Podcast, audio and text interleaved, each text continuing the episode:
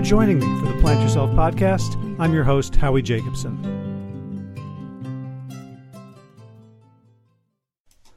Okay, today we're going to talk about three of my favorite, least favorite things, which is heavy duty breath work, cold exposure, and heat exposure. And our guide on the journey today is Robbie Bent, who is a co founder of Othership. Um, he has helped thousands of people learn how to do various different kinds of breathing that can change our mood, can change our mindset, can change consciousness, as well as the hormetic effects, the challenging the status quo effects of ice buckets, ice baths, uh, cold showers, and also saunas and other forms of heat, and moving back and forth between those. Um, this is instead of or in addition to meditation or psychedelics. And Robbie's mission is really to make these incredible modalities democratically available to everyone.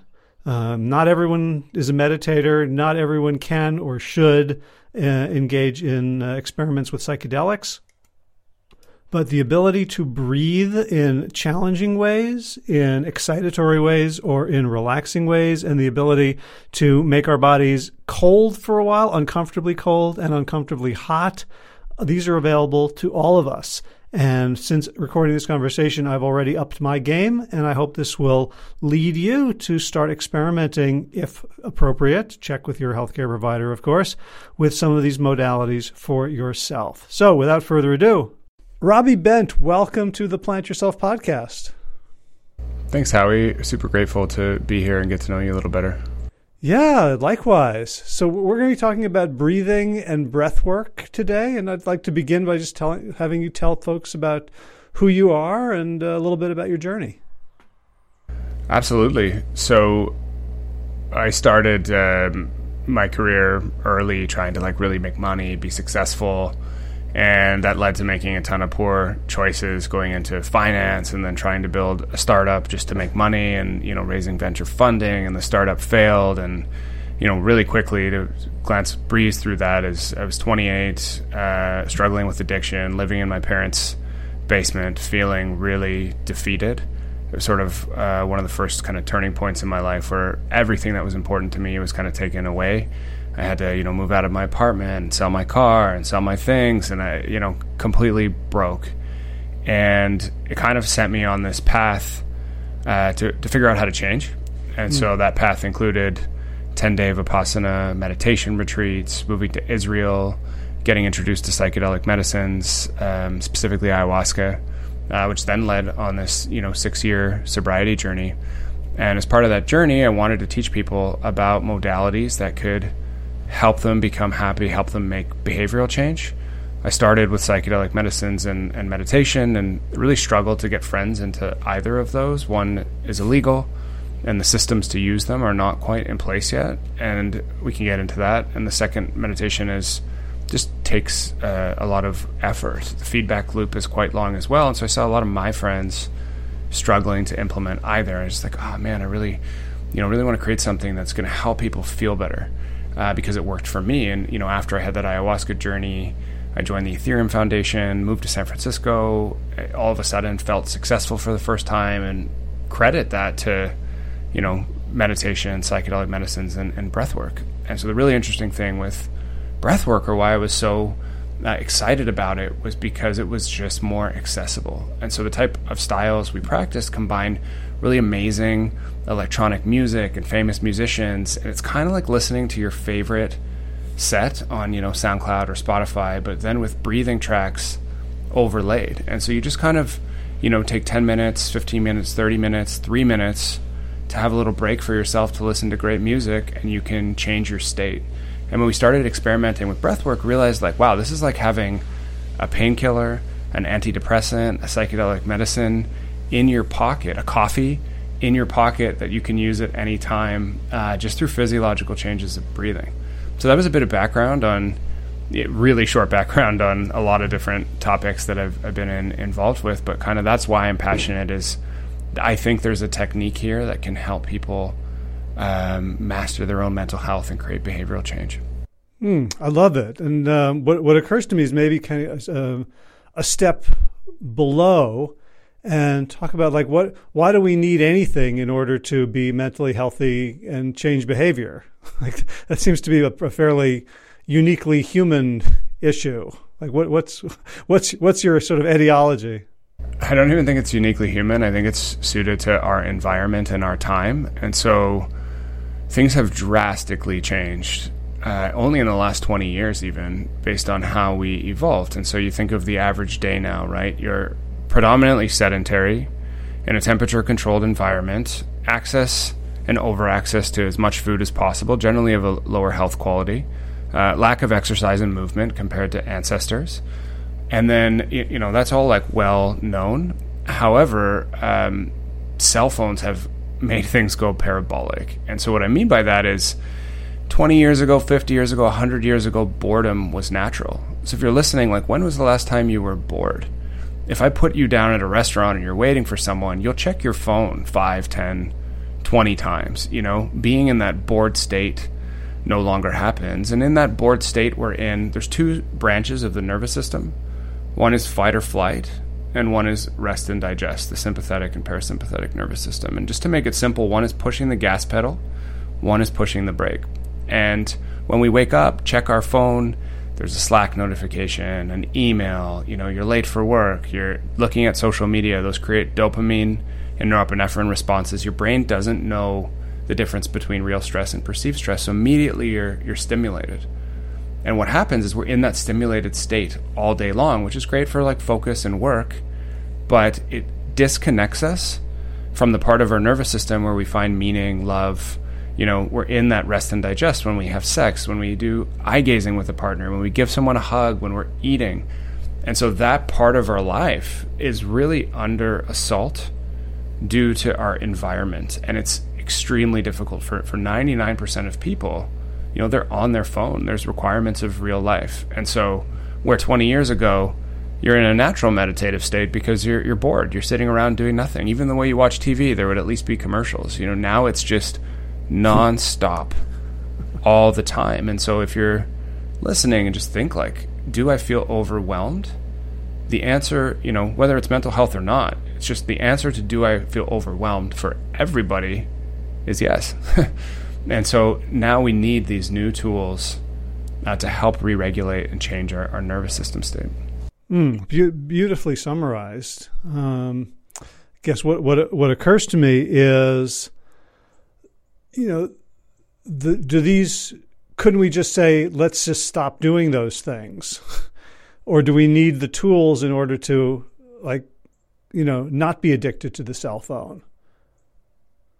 I think you need sort of an equal balance to the thing you're doing. And, and so the tools that we use, ice baths, saunas, breath work, you know, exercise. In my personal uh, experience, I use psychedelic medicines also. And so these things help change the nervous system state physiologically, which people can get behind. So if you've, you know, go for a run, like you feel it instantly. If you do breath work, you feel it instantly. You can instantly feel better. And sometimes just stopping, you know, those thoughts are there persistent. And so many people listening, it's probably, oh, I wake up, but, you know, I need to go to work. What about my task list? What about my kids? What does this person think of me? It's just never ending. Mm. So it's very difficult without specific techniques that help you get into your body and stop the thinking mind and just give you some space from like, the overwhelm is yes checking your phone but then it's the thoughts that are created in your mind your, your mind is like a wild animal you know it's just thinking all the time. And so it's very difficult to say, like,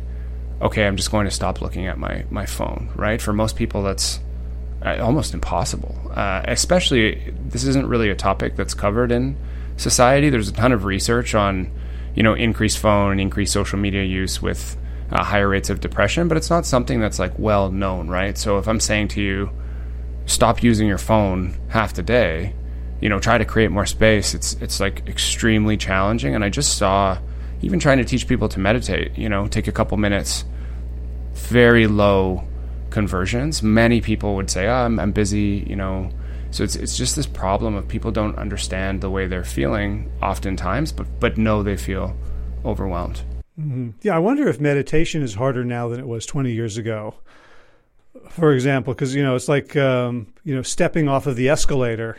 The faster the escalator was going, the more you're going to stumble, and the harder it is to just walk on the ground.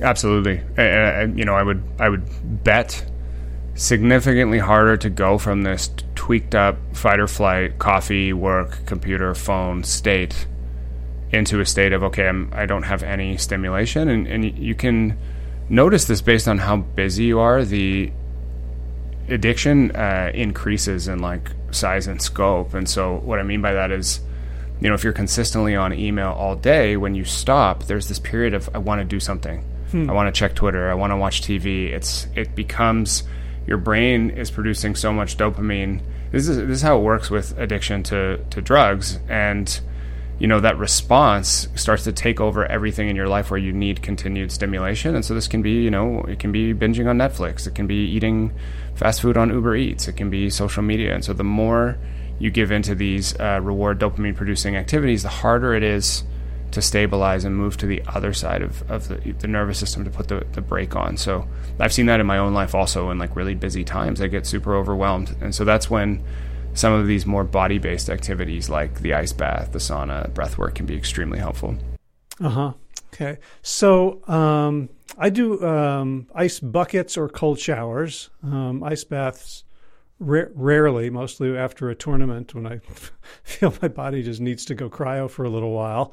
Um, help us understand how, like, what is that doing vis a vis the nervous system that can have an impact on sort of the speed of my my life and the levels of stimulation? So number one, the ice bath from a longevity standpoint.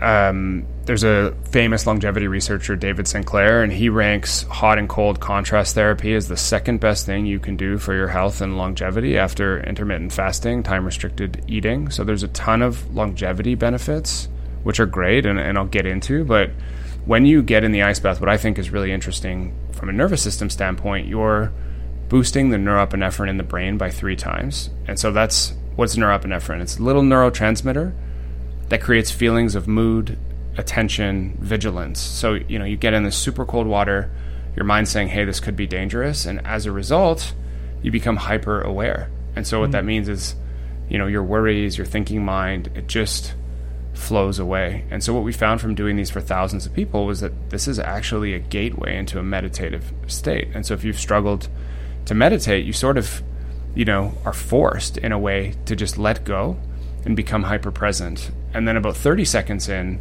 we teach you to control your breathing and control your nervous system response.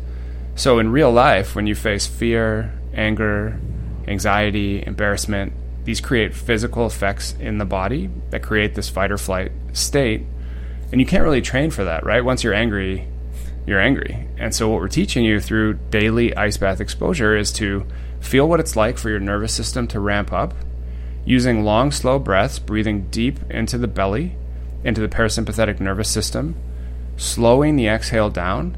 You're able to take that heightened state and reduce it in real time. And so, what happens when you've been practicing this for a while is you notice when you're feeling those emotions in your day-to-day life. So somebody cuts you off on the road, you know, you start to get angry. You feel, "Hey, my nervous system's been activated. Okay, I know what this feels like. I know how to breathe through it to move back into the other side, the rest and digest part of the nervous system. So it's, it's very rarely talked about with ice baths the mental benefits, but you're in this sort of guided meditation state with like training wheels that's helping you get to that state of focus, and then you're learning how to relax through your breath uh, to change your nervous system state. So it's just like a mind blowing experience for creating resilience for difficult emotions, which I think is just so special because it, it works every time. You never build uh, habituation to it. It's, I've been doing it for four years, five years, every day, and it's, it's just every single time when I need space from a challenging emotion, it's it's there for me. So it's so true. You, you never habituate, but that's also like in the negative sense, I'd be like, is there going to come a day when I'm not going to try to talk myself out of it? And so far, it hasn't happened. It's like every day I hear my voice. I say, well, you know, like, you know, so I'll either do like a, you know, five gallon ice bucket, which is, I don't know, 40 pounds or something. I'll say, did I tweak my back? I think I tweaked my back. I, it's just not responsible to do it today. Or, yeah, no, I think, you know, I don't think, like, blah, blah, blah, blah, blah, blah, blah. and it's always BS. But I've never, I've never got, you know, like you do something for that long. I've been doing this since 2016, and I still have to fight myself every day to do cold exposure. Like, is that part of it? Yeah. So it, it never that first step of like, uh, you know, it's similar to jumping off a bridge or out of a plane. Like you have that fight or flight response, and it's it's nerve wracking. And and so what we start to teach people is to turn that feeling off instantly so you can control the, the nervous system through breath which is really important and empowering but there's always that like gentle resistance. And so what we found works really well is having a physical space dedicated to this. And so you know in our space there's a 50 person sauna with crazy sound system. There's four ice baths. There's guides that are helping you get through it. There's a team around during the classes to hold you accountable. And, and you know once you do it you feel amazing. And so what we found for people is once they, you know, have five, six, seven under the belt, they start to crave the feeling after, mm. despite having that like bit of fear before. And so it's really important to tie, you know, and the difference in a in a cold shower or an ice bucket versus an ice bath is pretty significant in the norepinephrine release and that feeling of just like absolute feeling of being alive. And so we start to teach people like, hey, this is the feeling of being alive, like completely alert in this hyper aware state uh, notice it, right? And then after people have done that five, six times, they start to the, the fear is reduced because they know about the carrot on the other side, how good they're going to feel and how good it is for them. So we, we have those guided experiences in community. Plus, we explain the science at a, at a, very detailed level, what's happening in the cellular system in terms of like reduced inflammation, boosted immune system, boosted antioxidant systems, that increased metabolism. And so uh, when you explain all this, you start to understand okay, this is like extremely good for me. There's science backing it. It's a slight, like five second, ten second discomfort for this amazing reward. Mm. Uh, we found that people can like really get behind that. Gotcha. So, um, you know, I'm a health coach. I get people to do all sorts of things, and they will agree. Yes, I will do some breath work. Yes, I will do some meditation. Yes, I'll journal. I have not gotten a single person to agree to do cold exposure. and they laugh. And like, you know, the, the reaction, like I've, I've kind of given up. Like I'll, mention like to me, the, the, the daily cold exposure is the single most important thing that I have done to regulate my nervous system.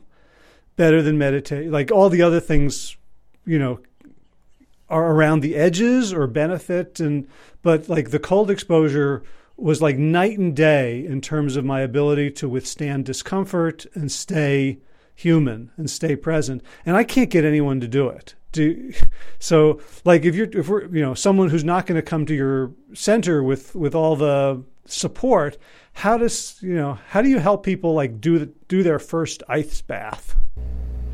Absolutely, we have content around this, and so we, have had five thousand people come through our space. People that are you know seventy years old, people that are fourteen years old, you know both sexes, all races, people that are like deathly afraid of the cold and hate it. So it's very, very possible to get anyone to do this. And what we do is we start by talking about the science. So we'll spend five minutes explaining really detailed what a boost in norepinephrine means, how that reduces inflammation People that live to 100 have two things in common low inflammation scores and strong immune systems. The cold significantly impacts both of those uh, elements.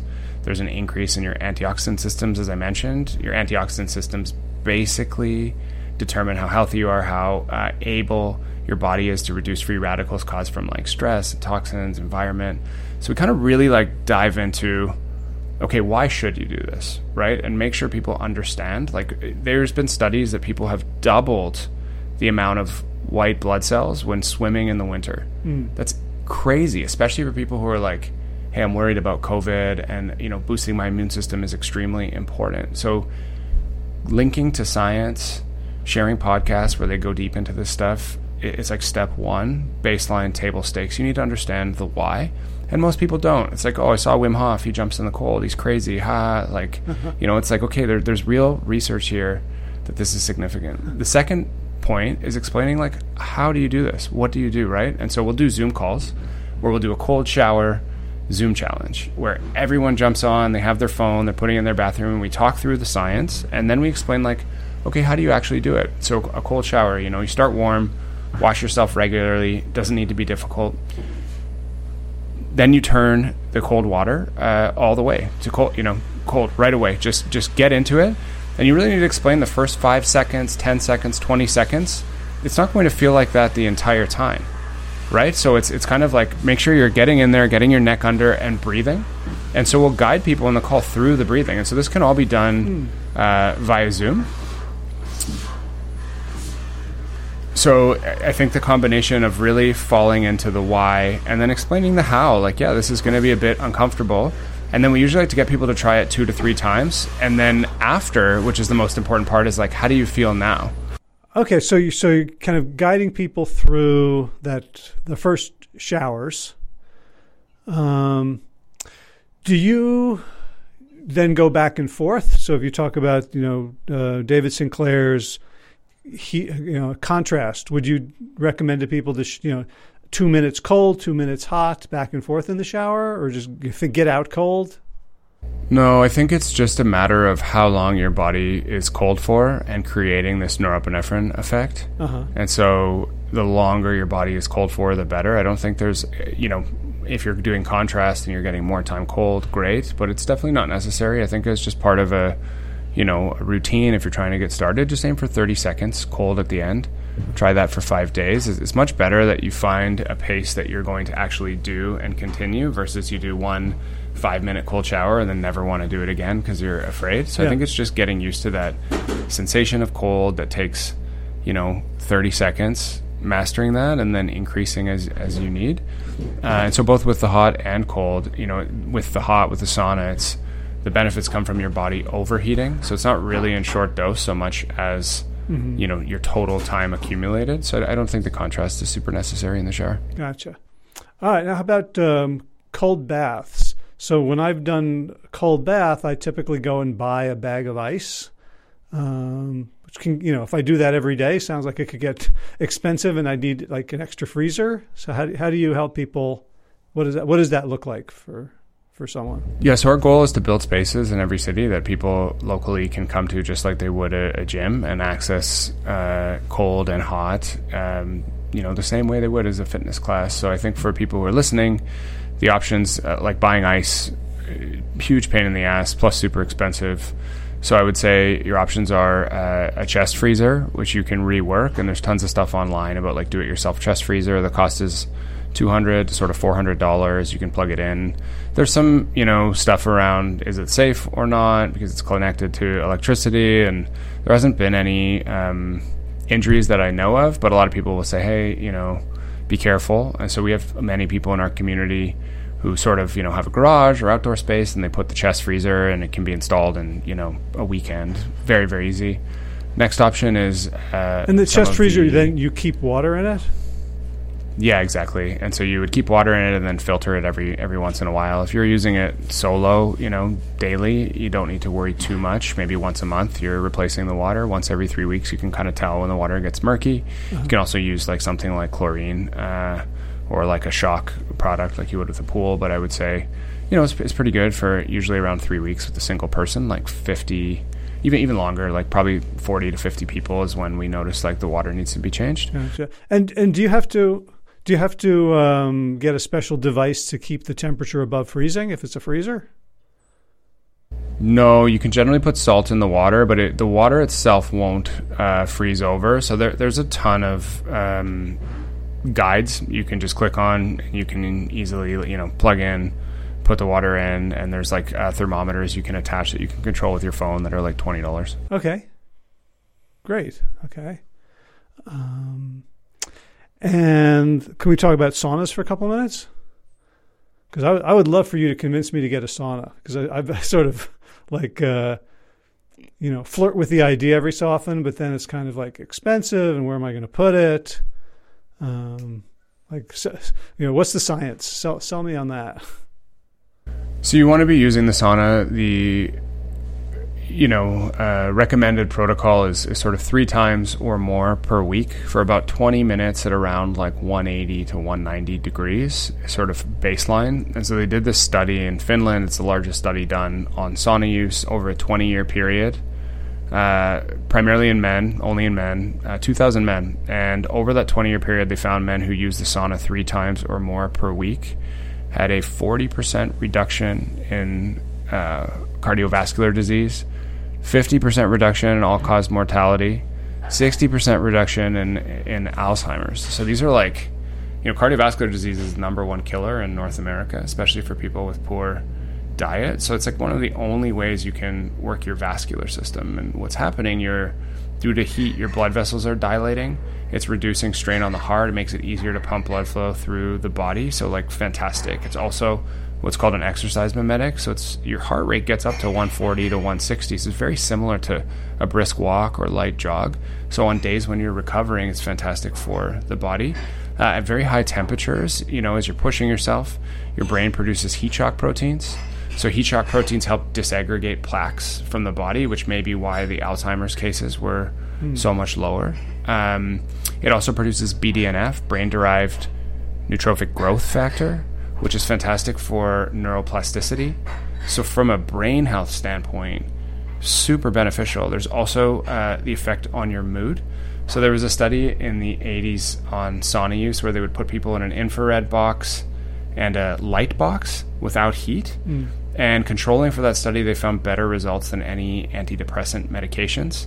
And so, what's happening? Your brain produces um, endorphins, right? And and so when your endorphins obviously make you happy, they make you feel good, they're stimulating. And so in the sauna, you're actually producing dynorphin when you overheat, which is like the feel bad hormone. And what it prepares is for when you get out of the sauna, a massive increase in endorphins. So you, you feel like, wow, I feel amazing, and that feeling lasts for the rest of the day. So you have this local mood boost every day, fantastic for brain health, amazing for uh, cardiovascular health, and then finally for detoxification. So sweating, just like an exercise, you're removing heavy metals, leads, phthalates, plastics, mercury uh, from the body, which we're all overexposed to due to current environment. So again, just like David Sinclair says, you know, contrast therapy, hot cold, from a health coach standpoint, from a longevity standpoint, this is one of the best things you can do for your body outside of fasting. So, you know, for me, I'm in the sauna minimum four times a week. It's my favorite place to be. I'm doing breath work in there. I'm reading in there. I'm listening to podcasts. I'm just connecting with friends. If you have one at your house, you can invite friends over and make it, you know, sort of a dinner date. There's just, it's just such a profound, and it's been around since the beginning of time in all cultures, you know. And so, what does that say? Like, I really love things that humans have done through our evolutionary paths, and so, you know, the the temazcal in Mexico, the sweat lodge in indigenous cultures, the onsen in Japan, the hammam in Turkey, the banya in Russia and Finland, bathhouse in ancient Rome. It's just been used for social gatherings, for health, for purification, for spirituality forever. So you know that's that's my yeah my pitch for why you should uh, get a sauna and, and, as having one and have had one for four years, it's just not nothing better than that. Okay, well now now I'm motivated. What should I get? So depending on the first thing is like how big is your space and what is the power requirements. So if you're in the U.S. and you're looking for um, you know, a solid infrared sauna. The brands Clearlight and Sunlighten are both very high quality. They the panels that they they source are fantastic in terms of like EMF emissions. Uh, so that that's kind of one. If you had a and that, that comes, I think the cheapest one is about five grand for a two person, which just plugs into the wall. If you had budget and space, I would highly recommend a dry sauna with an electric heater uh, because a lot of these benefits happen at higher temperatures when the body is stressed. And so in an infrared, you may have to spend 45, 50 minutes to get to that point, whereas in a dry sauna, it's, you know, 15, 12 minutes to get to the same point. Mm. Um, and so you really want to be pushing that heat stress, re- releasing those heat shock proteins I mentioned, getting the heart rate up. That's where a lot of the value comes is from stressing the body. And so if you can, uh, a dry sauna is, is fantastic. Okay. What about um, my local gym, which I haven't gone to since COVID, has a steam room? Is any research on that? Yes, the problem with the steam room is the more humidity in the air, the hotter the temperature on the skin. And so as a result, the total temperature is much lower. So steam can be great for the lungs, for respiration, uh, for you know your skin specifically for for hydrating, but it's not the same level, not even close. It's usually like 120, 130 versus a sauna that's getting up to you know 190. Mm. Uh, I think it's even actually it may, might be less than 120. And so the problem is the air, the water in the air gets so hot it burns the skin at a certain rate, and so it's much harder to heat your core temperature in the steam room than in these other. I would even say a, hot tub is actually better than uh, a steam room. Huh. All right. I've seen uh, infrared saunas for like, you know, a thousand, twelve hundred. Is there, uh, which is, you know, sort of closer to a budget that I would consider. Is, are there downsides to the, the, you know, the low end? Yeah, so you just want to take a look at whatever panels you're buying that the EMF radiation coming from them because you're spending, you know, every day potentially one hour in there. It's quite a lot of time over a 10 year period. And so for me, the expense to ensure that the EMFs are minimal with, with I know um, Clearlight and uh, Sunlighten panels have done. Mm-hmm. So I can I can highly recommend those brands for low EMF. But if you're going to buy them, just check where did the panels come from, what's the EMF, do a little Google search uh, for sauna rankings, and, and just kind of do your own your own research. And just that's the one thing to uh, make sure. Very good. All right, so we, we covered heat, heat and cold um, mostly for my benefit.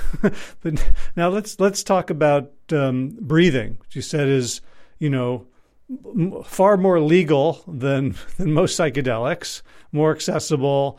Um, it's a, a, sort of a lower barrier to entry, at least in people's minds, than meditation, and gives quicker results.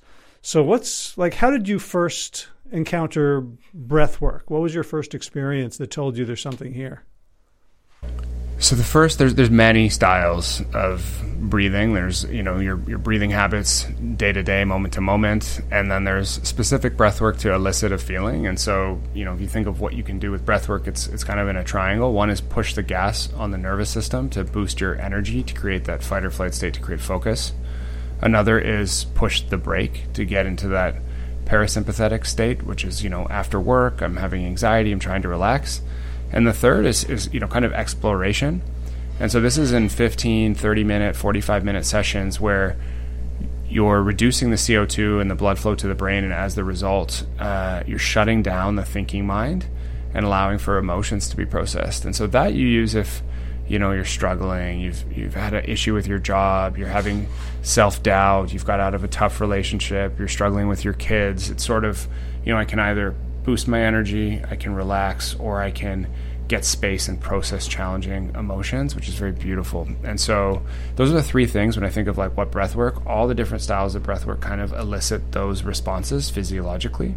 And how I got into it was through this explorer I mentioned and it was doing Wim Hof breathing. And so I'd heard him on a podcast and thought this was really interesting and listened to a YouTube guided session he did on Lewis Howes podcast.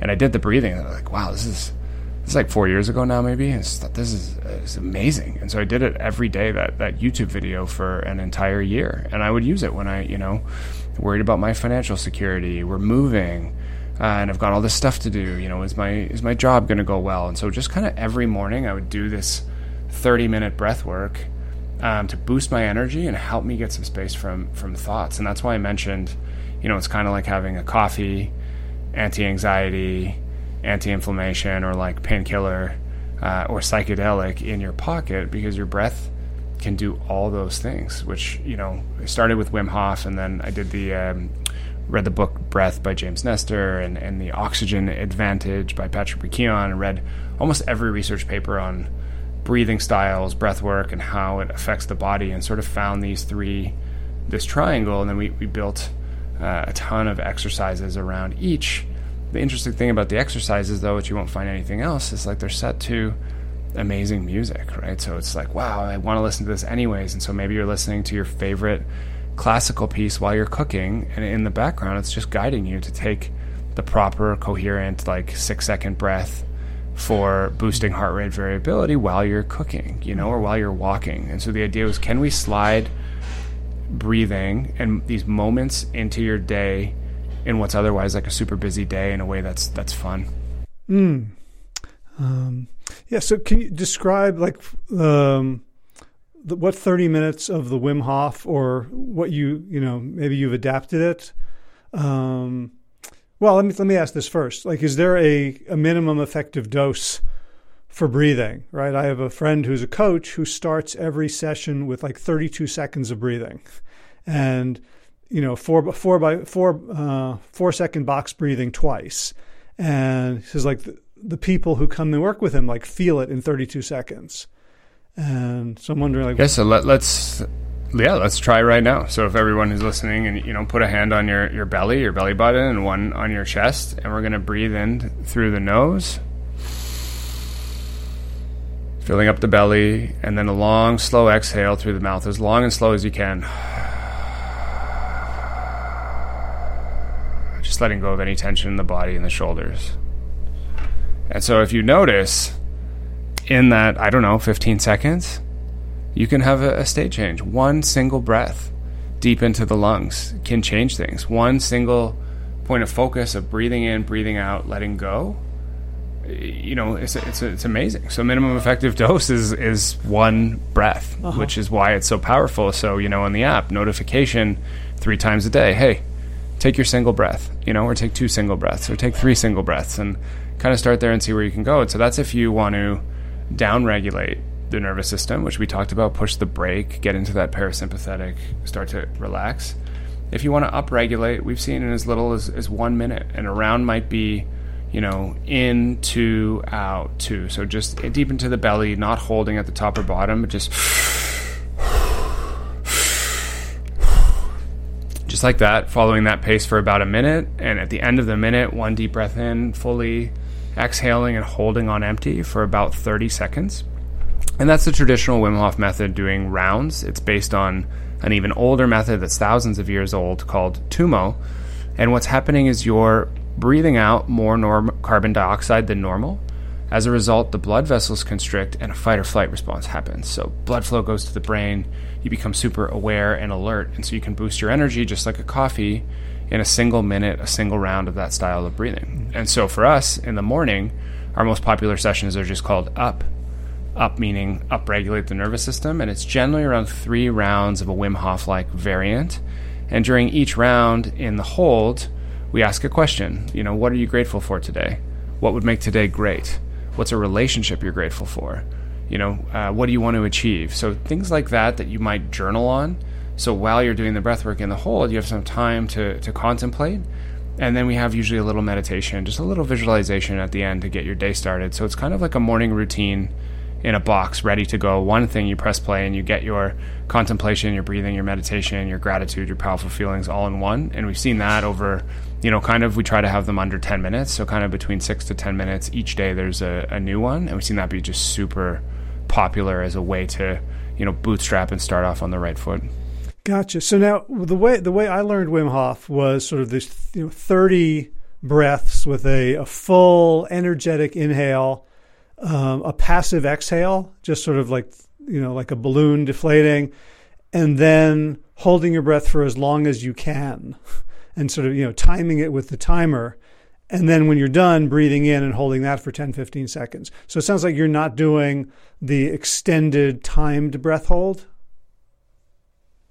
No. So so we have songs you know tracks with different um, levels of breath hold depending on uh, your skill set or like where you feel comfortable. So some some songs have much longer holds. I, I don't personally find there's too much difference in the hold length. So, you know, for us, simple 30 second to 45 second to one minute hold works quite well. And if you feel you need more, you can do a longer session or, or longer rounds versus like, you know, really trying to hold in, until the end. Like most of the effects are actually coming from the, the breathing itself. And what's happening, as I mentioned, you're breathing out so much carbon dioxide that your blood vessels are constricting and the amount of oxygen the brain is absorbing is actually significantly reduced, which creates all kinds of um, you know, shutting down of the prefrontal cortex and your body's ability to uh, sort of process emotion. Mm-hmm. And so you're having that fight or flight response plus this. And so that can be done. You know, it doesn't matter how long you're, you're holding. You can do short holds, long holds, and, and just kind of, you know, uh, if you want more, then do do more rounds. Okay, gotcha. So a while back, um, I was doing some uh, Buteyko, I guess is the uh, uh Patrick McKeown's um, oxygen advantage is is based on that. And so what I was doing was sort of like five or ten minutes of breathing where I just wasn't quite breathing in as much as I wanted to, and I found it nearly unbearable. Like it was it was just incredibly hard to do to to keep going. I couldn't wait till it was over. Um, is do you do any you know is for for the um, exploration or like is that is that part of a protocol? And if so what's the value? Yeah so the Buteyko is all about setting resetting what's called your CO2 tolerance and trying not to get super technical here. Imagine your brain like a thermostat and it's measuring how much carbon dioxide is in your body in your cells. When you've hit a certain amount of carbon dioxide buildup it's your brain is saying like hey breathe out. Mm. Now, why is carbon dioxide important? So you can think of when you breathe in, you're breathing in oxygen molecules. They're going through your lungs. They're going into the red blood cells. They're, they're like kind of, and this is an analogy from James Nestor, but they're kind of like little boats. And so imagine these red blood cells, these boats, picking up oxygen from your lungs and taking them throughout the body to be used. Now imagine carbon dioxide is like the seatbelt. And when you know, there's not enough carbon dioxide in the body, it's very hard. It's something called the Bohr effect. It's very hard for the oxygen molecule, this little person, to get out of the boat and be used in the body. And oxygen is needed in like all, you know, uh, your brain processes, your musculars, your, your organs, all the processes that happen in your body run on uh, oxygen. And so imagine if you don't have enough carbon dioxide in the body, you're not effectively absorbing oxygen. Even if you're breathing in as much as possible, just from a you know physiological standpoint, you need carbon dioxide to facilitate the delivery of oxygen into the body. So that's why it's important. Now, over time, your brain is measuring how much carbon dioxide is in the body, and that shifts. And so, if you're eating uh, acidic foods, you know, fast food from Uber Eats, if you're mouth breathing, which happens when we go to bed, if we eat late before bed, if you're exercising a lot, you mouth breathe again your body gets used to not having a lot of carbon dioxide in it because you're over breathing. So, things that cause over breathing again, eating acidic foods causes you to release more carbon dioxide as your, your body's pH rebalances. Um, mouth breathing at sleep, which can be caused by alcohol, dehydration, eating before bed, uh, excessive exercise daily, where you're over breathing to get in more oxygen. Um, and then just general stress. So if you find, you know, you're looking at your phone all the time, you see something, you get worried, you start breathing out of your chest, you over breathing, your mouth breathing. And so the whole idea of Buteyko is your nasal breathing. You're really extenuating the holds of your breath. You're building up when you hold your breath, your body builds up carbon dioxide. And you're slow, like you mentioned, it's called like the hunger for air. And you're breathing at this point where you almost feel like you're going to suffocate because you're building more CO2 in the body and as a result, you're resetting the brain's thermostat. And so the idea is that there's a there's a cool test for this called a CO2 tolerance test. And so you breathe in once in the morning, nice long slow exhale, and you hold on empty, and you'll count how long you can hold for. And it's not like how long you can push; it's just when your diaphragm spasms. Which kind of gives you an idea. Is it 10 seconds, 20 seconds, 40 seconds? And the, the rule of thumb is if it's under 20 seconds, then your breathing patterns in life uh, need improvement. And it's likely it's under 20 for like majority of people because, as I mentioned, you know, acidic foods, overstressed, uh, eating before bed, all these things are like pretty common in society. And so most people, athletes especially, because they're exercising so much, actually have poor breathing habits. Hmm. And so Buteyko is all about correcting your baseline breathing habits and your body's ability to absorb oxygen. And so a few ways that are fantastic is taping your mouth when you sleep, uh, just so your mouth is shut, so you're guaranteed to breathe through your nose, which is kind of strange feeling at first, but it's it's kind of the best way to get into Buteyko is just hey, I'm going to tape my mouth. The others are doing uh, during walking. You know, we have some breath works where they're just long, slow exhales, short inhales. You can do them while you're walking. You can do them sitting down, but it's this like building air hunger during the day, and then the, the other is you know while you're at your computer using some type of tool or device that slows your exhales naturally, so you're having proper breathing patterns uh, during the workday. And a, a, device that you can buy for like 20 bucks is the it's called the Relaxator by Anders Olsson, who's also written a book on breathwork called Conscious Breathing. That's pretty good. Okay, great. Um, so one question that I have about, I guess the the, the CO two tolerance test is that that's the same as the Bolt test. Yeah. Okay. Body oxygen level test. Right. So what I'm unclear about is when you say breathe until empty, like how like empty empty like I can't you know there's not another exhale that I could do like I'm caved in or just sort of Yeah, exactly. Exactly. Just breathe out normally and when you're at the bottom of the exhale, just stop there and look whether it's like it's your own personal score, right? You're not really trying to cheat. You're just trying to see like what is my my number and mm. how can I increase it? And even if your number is 10, can you increase it to 20? If the number is 20, can you increase it to 30? Uh, elite is sort of like 40, 45. If you're in that range, then you know, uh, great. Your breathing patterns are like pretty close to perfect, and so then a lot of this stuff like mouth taping, uh, it's not as necessary. It's when it's below 20 that you really should start thinking about um, making changes, and and these changes mean your body's going to absorb more oxygen at the cellular level, which means like less anxiety, better sleep, uh, all kinds of different things. And so if you're struggling to sleep, waking up in the middle of the night, oftentimes it can just be poor breathing habits. Okay, gotcha. And yeah, I just want to say, you know, a personal testimonial to the fact that, like, I've done work on stress on myself, and I've taught about it for decades. And people think like, oh, the moment of stress is when I have leverage over it. Like I'm going to think it's not in my control or count to 10 or, you know, serenity now or whatever. And what I discovered from the breathing and the other nervous system stuff is that the game of stress is won or lost in in practice well before you you reach that moment of, you know, like when you redline, you're you're done right? At that point, all everything goes out the window. The, uh, the the goal of all this neurological adaptation is to lower your baseline so that things don't don't redline you anymore. So you still have capacity to deal with them.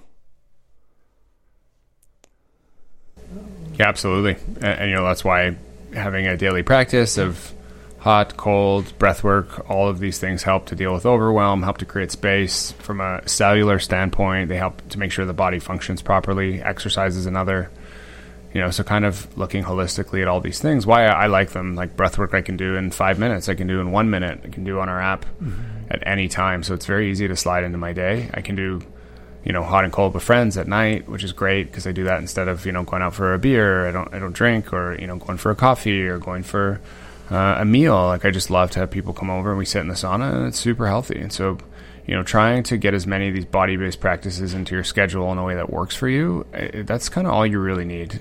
Mm-hmm. So one, one question you made it seem a moment ago like there's dangers to over exercising, but exercise is good. Do you have any thoughts or guidelines on like how do I know if I'm just you know over breathing during exercise and it's not giving me those benefits? Yeah, so generally when you're exercising, you will be over breathing when you're exerting yourself at you know a specific heart rate and you can watch when you transition from nose to mouth breathing. So for professional athletes that really want to maximize their bolt score because how much oxygen they can use determines how long it is until they, they gas out. Uh, Patrick McKeown will actually have them train with mouth tape. And so mm.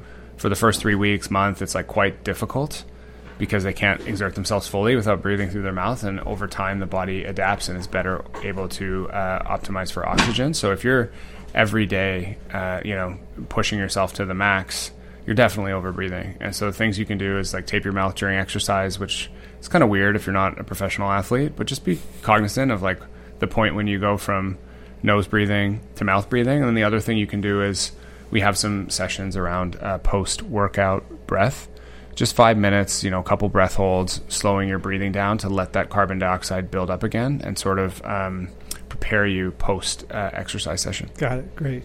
So you've mentioned an app, you've mentioned a center. Um, what? So you know, if people are like enthralled and they want to learn more and they want your help and guidance, what do you, what do you have for people? Yes, I think that the app is the best place to start. So it's just Othership. Um, othership.us slash app. And so you can download on both uh, iphone and, and, android. And there's you just amazing other, you know, othership o-t-h-e-r-s-h-i-p othership.us yeah. slash app. Yep. And we can put in a link to the, the show notes uh, if you do that. But um, yeah that's the best way to just get started. There's like 10 day intros to breath work that you can just try. There's a two week free trial uh, just to kind of get a sense. It's like, hey, is, is, is working on my breath something for me? That's available now for for anyone in Toronto. You know, I'd love to invite you to come by our physical space. We're already looking at spaces in the U.S. Uh, for mid next year Oh, cool. in, in a few major markets. So that's really exciting too. And then you can follow me on on Twitter at Robbie Bent One. Uh, I talk about a lot of this stuff, and you can also DM me if you have questions about like, hey, I'm trying to build a routine. What about this? And so uh, I'm available on Twitter and, and LinkedIn, and so you can put all those uh, links. But yeah, would you know suggest just jumping in, trying a free session on the app, and seeing if you know the 10 minute morning specifically, if that one is for you to kind of help jumpstart your day. I've just seen like you know people who wouldn't leave their house during COVID start doing breath work and release all their fear. You know, people going through breakups that was like this was all they had to kind of help them through deal with challenging emotions. So while you can definitely use it in the morning to boost your energy and definitely use it in a time of need, like that one big breath we did on the channel, uh, there's deeper things you can do to really change the way you feel and like kind of inspire these feelings of gratitude and forgiveness and compassion that are so beautiful. Gotcha. Um, Toronto, you, there's a strong Russian community. I know you have at least two or three, you know, banyas uh, up there. I, I trained at uh, uh, Systema headquarters in Toronto. I don't know if you're, if you're familiar with them. No, not Systema, but I've been to pretty much all the Russian bathhouses in the area. That's where I actually learned about the bathhouse prior to Wim Hof was just a, a place in Mississauga called Southwestern uh, Bathhouse. It's a traditional Russian banya. It's uh, amazing. I spent probably been there 50 times. Just every weekend I would go with friends, and that's what sort of led to this idea in the first place of like making this more accessible uh, to all. Yeah, yeah. No, Systema is a, is a Russian martial art, and they're, you know, like that's where I got the the daily ice bucket and and this this idea of you know we are too comfortable in our lives and it's killing us. Um, one one more question, just um, I know that are there um, counter contraindications to doing certain types of breath work either for physical or emotional mental health challenges that someone might say, you know, I should get checked out first before I try any of this? So for the the down-regulated breathing, which is like slow breathing, box breathing, breath holds, no contraindicators, very easy on the body. You're you're literally pushing the brake on the nervous system, so it's it's good for all. For uh, the up-regulated style breathing with like longer breath holds, faster breathing, where you're creating these physiological changes up, there can be contraindications for people that are pregnant. Um, but that's pretty much it. And so, you know, there can be issues for people who also have epilepsy. And then the final is when you're pushing yourself in these 30 minute, 60 minute breath works that I was talking about, which is sort of this like emotional release range. Uh, you are shutting down the prefrontal cortex. You are allowing emotions to come up, sometimes traumas. And so you may have a traumatic response or awakening of some type of an event. So if you had PTSD, or everybody has some trauma from like fearful moments, accidents, uh, even just a time they felt fear, you know, rejection, failure. Uh, those moments can come up, and so having support is fantastic. So we work with an integration center in Toronto. We work with coaches, and so if people have something come up when doing a deeper session, then we uh, we you know recommend speaking one to one with somebody. Awesome. Is there anything that I have not asked about that you think is important for people to know? I'm super excited just to, to let people know there are new social tools to have fun that are actually healthy. So one is you know a, a sauna and ice bath space. It's a it's an amazing way to kind of go out and socialize. And two, what we've been doing lately is breathwork concerts. And so the concerts will have four or five live musicians. We'll have, you know, 100 people gather and they'll be split into groups. They'll do a group share to connect with the group and feel seen and heard. Then we'll have like intention setting and journaling and, you know, movement, some shaking, and then amazing breath work set to music from live musicians uh, with the facilitation. And then it ends out with a close.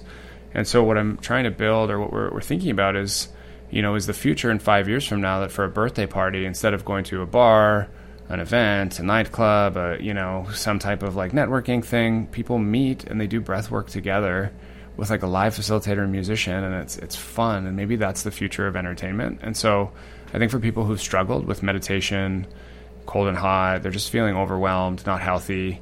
That's common. That's the norm. That's 99% of people that come in. And, and so there are these new tools you can use that are like fun and they can be used um, to inspire. And, and, you know, for me as a former addict, I was just going into like church basements to share in groups, and I always felt like I was broken. Hmm.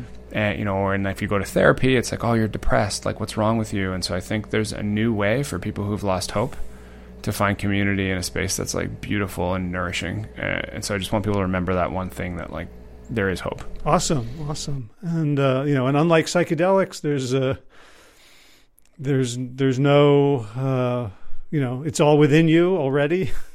you don't need to worry about um, you know stealing someone else's culture or being led by someone who's a little sketchy. Um, you know, I'm I'm a huge fan of psychedelics, and I think we're in a place where they're a very dangerous thing to get involved in if your eyes aren't very wide open. It feels like breath work is a is something that we we all have as a birthright, right? We all do it all the day, all day, all night anyway.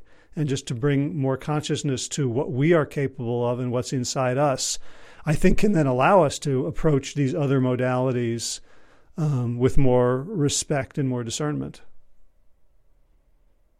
Absolutely. So yeah, I mean these you know these things are available. You mentioned their birthright. You breathe twenty five thousand times a day, and so you think of what kind of impact that has on your your body and nervous system. It's the only trigger for the automatic nervous system that we have control of. So, you know, digestion, heart rate, immune system, inflammation, nervous system response. So, all that's controlled through through breath and it's available right now. Awesome. Well, Robbie Bent, thank you so much for for the work you've done for turning your own early struggles, traumas, addictions into into such a a beautiful flowering of, of generosity and consciousness. And thank you so much for taking the time with us today. Beautiful. And just appreciate the, the invite. That was super fun. All right. Well, um, take care. I'll put all this stuff in the show notes. And if folks have questions, it's uh, at Robbie, and that's R O B B I E, Bent one at Twitter. So people can hit you up if they have specific questions. Absolutely. Okay, and othership.us slash app. I'm going to go. That's the next thing I'm going to do after I get off uh, the call with you is go go find that and uh, start exploring. So thanks again. All right. So if you're intrigued, a good place to start today is after a shower to turn it to cold for 30 seconds. Just stay in there and focus on breathing gently, relaxing rather than cringing, tightening, tensing up. And you can take it from there. So if you want to find out more, you want to check out the Othership app, you can see all that at the show notes for today's episodes, which is plantyourself.com slash 498. Boy, coming up on that magic 500. I still haven't decided who my 500th will be, but I'm starting to get an idea. Anyway, uh, what else is going on? Uh, last week, I took some time off in the middle of the day, and I played four days of Ultimate in a row, um, about two hours each time running hard, breathing hard, and it really took it out of me by by Sunday. I played, did Wednesday through Saturday. Sunday I took the day off, and Monday I was sort of under the weather. I think I overdid it. So yesterday spent most of it in bed working, just uh, doing some writing, and today um, did my. Uh, my ice bucket, and it really was an ice bucket because it went down in the 20s last night, so I had to smash the ice with the heel of my hand in the bucket before pouring it over my head, and then went for a uh, three mile ish walk jog. So feeling feeling much better. In garden news, got a bunch of cardboard from dumpsters. Uh, New Year's, Christmas, New Year's is always a great time to dumpster dive because they don't pick up so often. So got some great cardboard, took off the plastic, and now laying down to uh, smother some weeds and to plant some new beds. All right, time for thanks. Thanks to Will Ridenour for allowing me to use his beautiful song Sabali Dawn, The Dance of Peace. You can find more of Will's music at his website, willridenour.com. And of course, thanks to all of you Plant Yourself podcast patrons. Kim Harrison, Lynn McClellan, Brittany Porter, Dominic Maurer, Barbara Whitney, Tammy Black, Amy Good, Amanda Hatherley, Mary Jane Wheeler, Ellen Kennelly, Melissa Cobb, Rachel Behrens, Tina Tina Ahern, Jen Filkanovsky, David Bizek, The Mysterious Michelle X, Elsbeth Feldman, Leah Stoller, Alan Christensen, Colleen Peck, Michelle Landry, Josina, Sarah Durkis, Kelly Cameron, Janet Selby, Claire Adams, Tom Franzek, Jeanette Bennett, Gila Sert, David Donahue, Blair Cyber, Dorona Vizov, Gio and Carolyn Argentati, Jody Friesner, Misha Rosen, Michael Warbeck, Aviva Lael, Alicia Lemus, Val Linneman, Nick Harper, Bandana Charlie, Molly Levine, The Inscrutable Harry R., Susan Laverty, The Panda Vegan, Craig Kovic, Adam Scharf, Karen Burry, Heather Morgan, Nigel Davies, Marion Blum, Teresa Koppel, Julian Watkins, Breed O'Connell, Sharon Hirschman, Linda Ayad, Holm Hedegaard, Isa Tuzinwa, Connie Hainline, Aaron Greer, Alicia Davis, Heather O'Connor, Carolyn Jensen, Sherry Olakoski of Plant Power for Health, Karen Smith, Scott Marani, Karen and Joe Crabtree, Kirby Burton, Teresa Carell, Kevin McCauley, Elizabeth Rothschild, Ann Jesse, Cheryl Dwyer, Jenny Hazelton, Peter W. Evans, Dennis Bird, Darby Kelly, Laurie Fanny, Linnea Lundquist, Emily Iconelli, Levy Wallach, Rosamund McAtee, Dan Picorni, Stephen Leenan, Patty DiMartino, Mike and Donna Kartz, Deanne Bishop, Billbury Elf, Marjorie Lewis, Trisha Adams, Nancy Sheldon, Lindsay Bayshore, Gunmarit Hagen, Tracy Gullidge, Laura Heaton, Meg from Mama Says, Stacy Stokes, Ben Savage, Michael Kay, David Hughes, Connie Rogers, Claire England, Sally Robertson, Paranganchi. Amy Daly, Brian Tourville, Mark Jeffrey Johnson, Josie Dempsey, Karen Schmidt, Pamela Hayden, Emily Perryman, Allison Corbett, Richard Stone, Lauren Vaught of Edible Musings, Aaron Hasty, Sean Owen, Sagar Naik, Erica Piedra, Danielle Roberts, Michael Lushton, Sarah Johnson, Catherine Floyd, for your generous support of the podcast. That's it for now. As always, be well, my friends.